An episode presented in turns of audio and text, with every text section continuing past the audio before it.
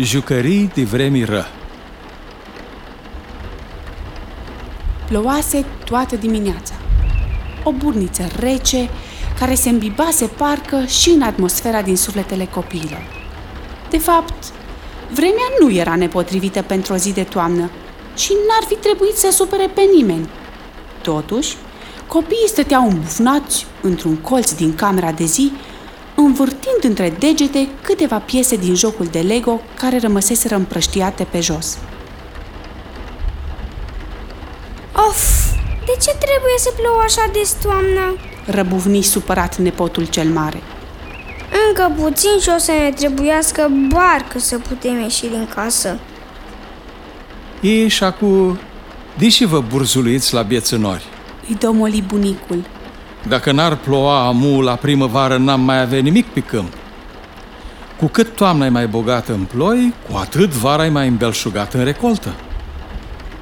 Dar m-am plictisit să stau în casă toată ziua. Se plânse și băiatul de vârsta grădiniței. Nu avem prea multe de făcut în casă. Îl susținu fratele mai mare. Omorâm timpul degeaba.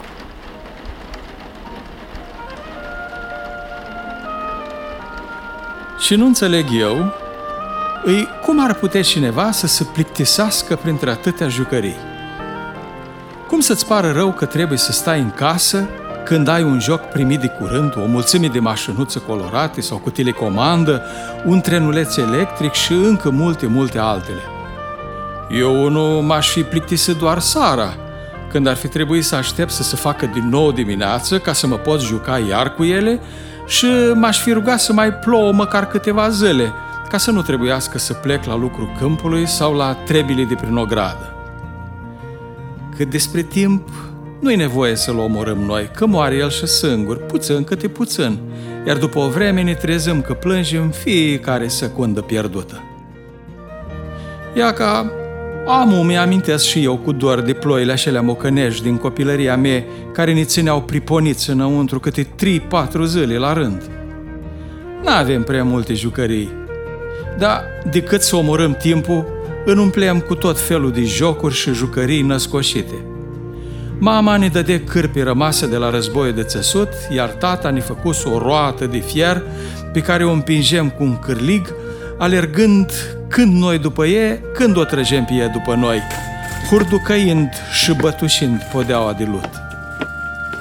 E, într-o astfel de ocazie, când ploase mai multe zile la rând și afară era urât și frig, fratele meu o scos de sub cășulă una din ideile lui salvatoare. Bă, hai în magazin să faci mă prins. O slobozit el porumbelul înțelepciunii. Numai dacă faci tu pipisoiul, I-am aruncat eu, folosindu-mi singura șansă de a nu pierde jocul chiar înainte de a-l fi început. Fii, mă învoiesc. Dar dacă te prind, îmi dai mie porția ta de griș cu lapte de sar. E, nu prea îmi convenea tocmeala, cum nu-mi plăcea nici să-mi împart mâncarea cu alții, dar m-am lăsat înduplecat de dragul jocului. În partea dreaptă a încăperii, dincolo de prag, era o ușă care ducea în pivniță. O scară se cobora sub pământ, unde mama păstra conservele pregătite toamna, legumile adunate în timpul verii, o parte din fructele uscate, sticlele cu bulion și tot felul de borcane cu bunătăți pentru iarnă. Știam că nu avem voie în beș, ca să nu facem vreo boacănă și să stricăm proviziile.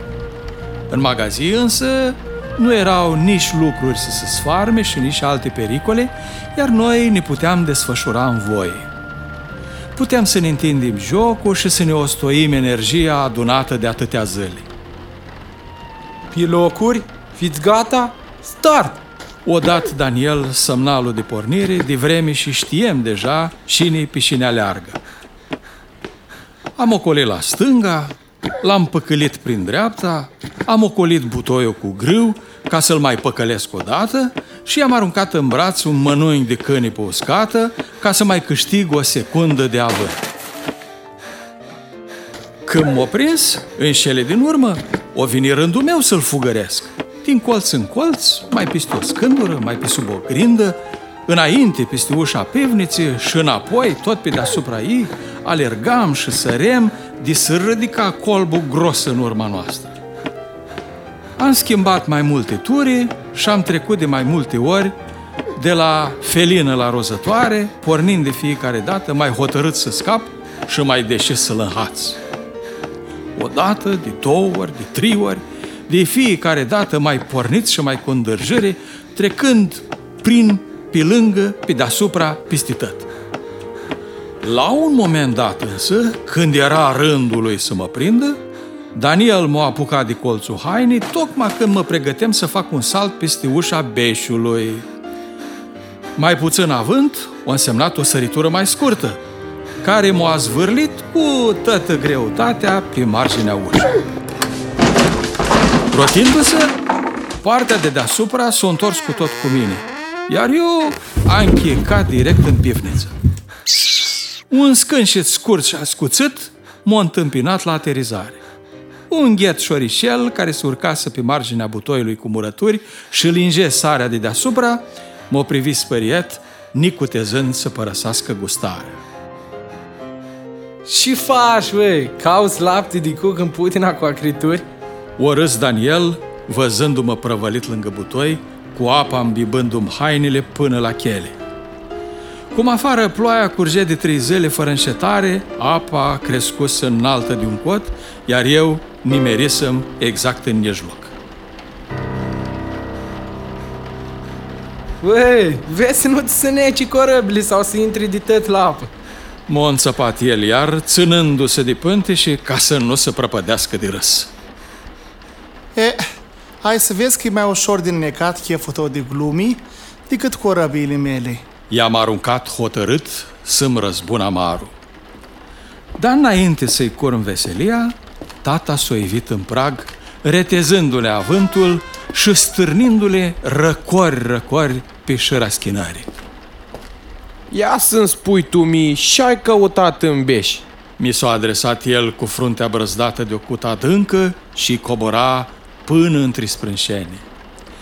Pe semne auzise trosnitura care mă sloboză în hrubă, dar cum nu-mi drăzneam să-i răspund, o continua tot el. Ha, cred că știu ce ai căutat acolo și ai să primești acușica. Ești de grabă să-ți dau ce-ai scormonit. Și în timp și roste sentința, își dusă mâna la brâu. Îl știem eu prea bine.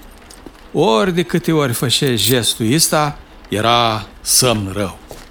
De fiecare dată când scote curaua de la pantaloni, știem că urma cafteala și că trebuie să înferesc chelea. Dacă se întâmpla să scape dosul, nu scăpa șafa. Tata îmi scăpăta o scatoalcă din mergeau fulgi, pornind cu viteză înainte. Așa era de fiecare dată confruntarea cu tata. O cure două la fund sau o palmă după șafă. De data asta nu mai amintesc pe care din cele două le-am încăsat. Dar știu că am nimerit cu ochii închiși așa deschisă și am zbugit-o afară, uitând de pantalonii uzi și de șubotele grele și pline cu apă, bucuros că m-am ales numai cu atâta. M-am oprit abia în grădină, unde m-a așteptat fratele meu care scăpase și de data asta. El era mai sprinten și când se împărța pedeapsa, nu era ușor de prins. Să urca pe gard, să suie în pod, să cățăra pe vreun copac sau să urca pe culmea casei și stătea zgăibărat până trecea vijelia și tata să dă bătut, mulțumindu-se să-mi dea mie și porția lui. Vezi și mi-ai făcut? I-am zis înșudat. Iar m-a bătut tata pentru tine. Hai, băi, nu te spara. Știi că n-am vrut să încasezi tu singur tătă porția. Ce vină am eu că sunt mai uite de pișor? Mai bine, hai în casă, cât ți-o pregăti o surpriză.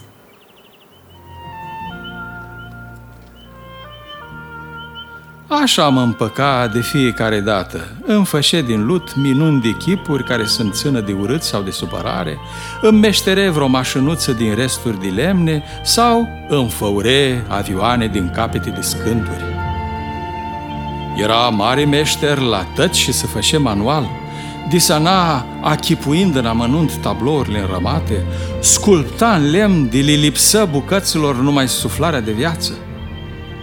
Iar eu primeam bucuros și nu doar că îl iertam, uitând urmile degetelor rămasă la șeafă sau dunga curele încrustate pe șezut.